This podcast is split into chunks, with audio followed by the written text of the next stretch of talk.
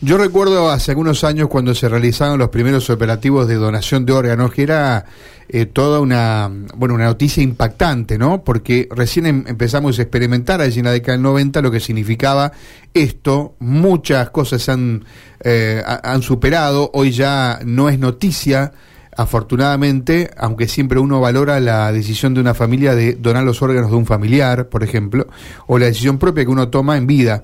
Eh, hoy es el Día Nacional de la Donación de Órganos. ¿Cómo está Santa Fe? ¿Cómo está el Cudayo? Para eso nos escucha el doctor Mario Armando Perichón. ¿Cómo está, doctor? Un gusto saludarlo desde Radio M, Mario Galopo y Karina Volati. Buen día. ¿Qué tal? Buenos días, ¿cómo están ustedes? Bien, bien, muy bien, doctor. Se ha evolucionado mucho, ¿no? Como decía Mario en esto, incluso en el, en el conocimiento y, eh, bueno, la, la decisión previa de la gente. Sí, bueno, hace un rato yo decía que yo entré en el Cudayo en 1986 con un pionero santafesino que fue el doctor Juan Carlos López Candiotti, que fue el que formó todo un grupo de profesionales para poder hacer esto si uno compara lo que pasó en esa época con lo que pasa hoy, obviamente se mejoró notablemente, ¿no? De todas maneras, eso no quiere decir que estemos dando respuesta a todo lo que tenemos que, hacer, sino que todavía falta trabajar y, y, vos decías algo muy importante.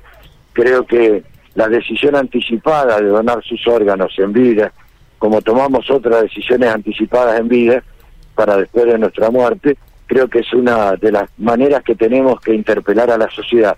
De la misma forma que uno hoy deja dicho, y yo tomo mi ejemplo puntual, mis viejos se murieron y dejaron dicho a, mí y a mi hermana que, que si se, cuando murieran que los cremáramos. O el, el no encarneciamiento terapéutico, que hoy está avalado por las leyes de la Argentina, de que permiten que uno pueda llevar, dejar en vida la decisión de no entrar en un encarnizamiento terapéutico. Bueno, de la misma manera pensamos que es importante que cada uno de nosotros expresemos nuestra decisión de donar los órganos.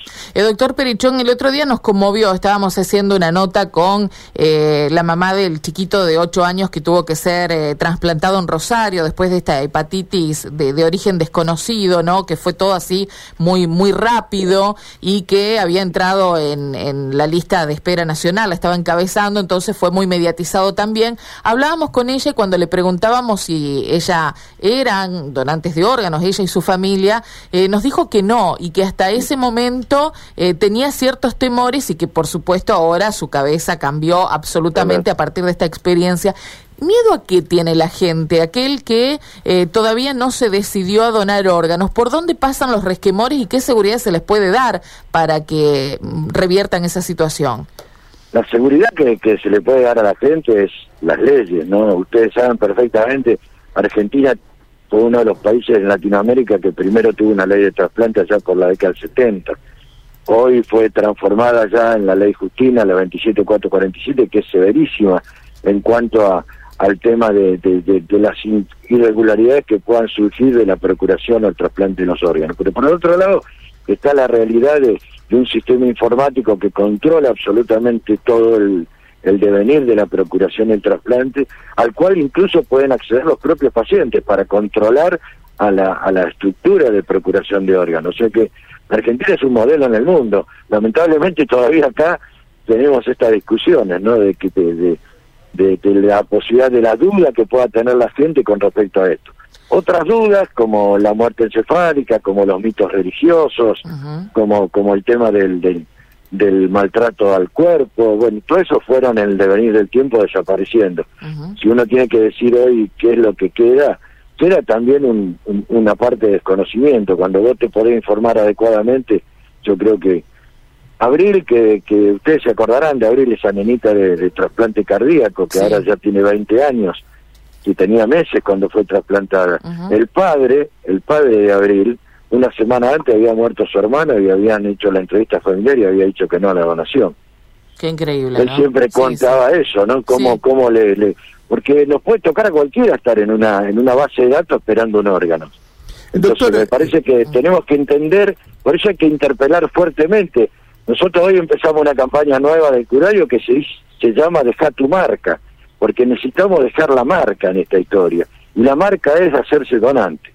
Eh, doctor, le quería consultar hoy, con la ley del donante presunto, ¿Cómo funciona esto? Si uno ha expresado, por ejemplo, su voluntad de donar órganos en vida, eh, ¿La familia puede, eh, llegado el caso, eh, no. ahí no, no, hay, o sea, ¿quién No, no, hoy está una ley que dice que yo para negar la donación tengo que expresarlo fehacientemente en un documento y soy el único que puedo decir. O sea, las decisiones por el sí, por el no, hoy son testamentarias por la ley. Bien, o sea que la familia no puede cambiar eso.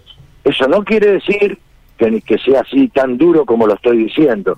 Uno tiene un un, acompañamiento de la familia, una explicación de la ley a la familia, o sea, hay una información permanente a la familia de los procedimientos que estamos haciendo, pero la familia hoy ya no tiene la decisión puntual, la decisión es de cada uno de nosotros y la podemos expresar en vida por los medios convencionales, por los medios digitales o simplemente decirle a mi familia, mira, si a mí me pasa algo, donen mi órgano y eso es un mandato para la familia. Está, pero aquel que no expresa nada, ¿en qué condición está esa situación?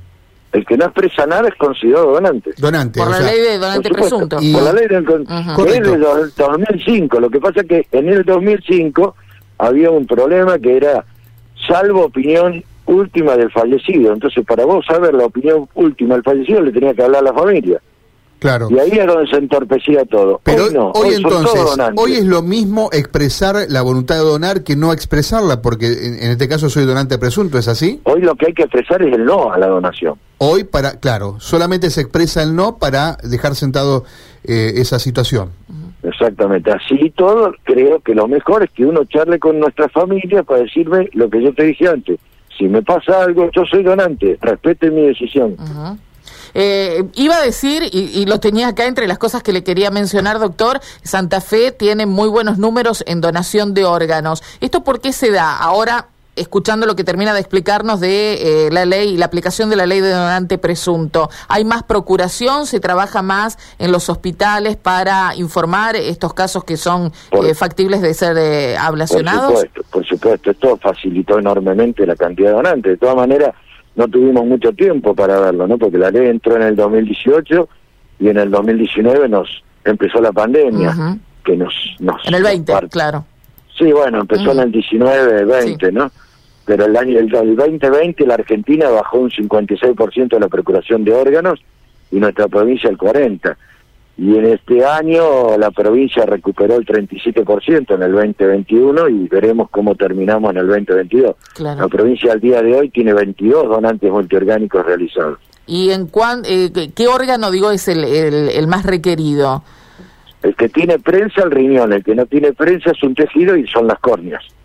Ajá. ¿Y por qué esto de la prensa? Sí, porque parece que cuando uno habla de cuál es el órgano más este, requerido, todos piensan en el riñón y en realidad el órgano, en este caso el tejido más requerido en el mundo, que es más gente en la lista de espera, son las córneas. ¿Será porque alguno implica riesgo serio de vida y otro a lo mejor no? Habla de calidad de vida nada más, ¿no? Es probable, pero también fíjate vos qué, qué contradicción, ¿no? Porque eh, para sacar órganos sólidos tenemos que hablar de muerte encefálica. Para sacar córneas es la muerte que todos conocemos, la más común, la que no tenemos duda y sin embargo así hay escasez de córneas. Claro, claro. Bueno, increíble, ¿no? Seguramente hay mucho para trabajar, pero bueno, eh, en este día especial lo más importante es generar conciencia en la gente. Por supuesto, por supuesto. Hoy volver a decidir esto en la mesa familiar, digo, a ustedes le facilita muchísimo el trabajo y lo acelera, ¿no? El abordaje familiar es totalmente diferente, por eso insistimos en la campaña, deja tu marca, tu marca es hacerte donante. Doctor Perichón, le agradecemos mucho su atención. No, por favor, y agradezco a todo el equipo voluntario que está en más de ocho hospitales y en más de 14 ciudades con las ONG, trabajando el día de hoy, tratando de llevar esto que decíamos recién, ¿no? la información adecuada. Así es. Gracias, doctor. No, ustedes. El doctor Mario Armando Perichón.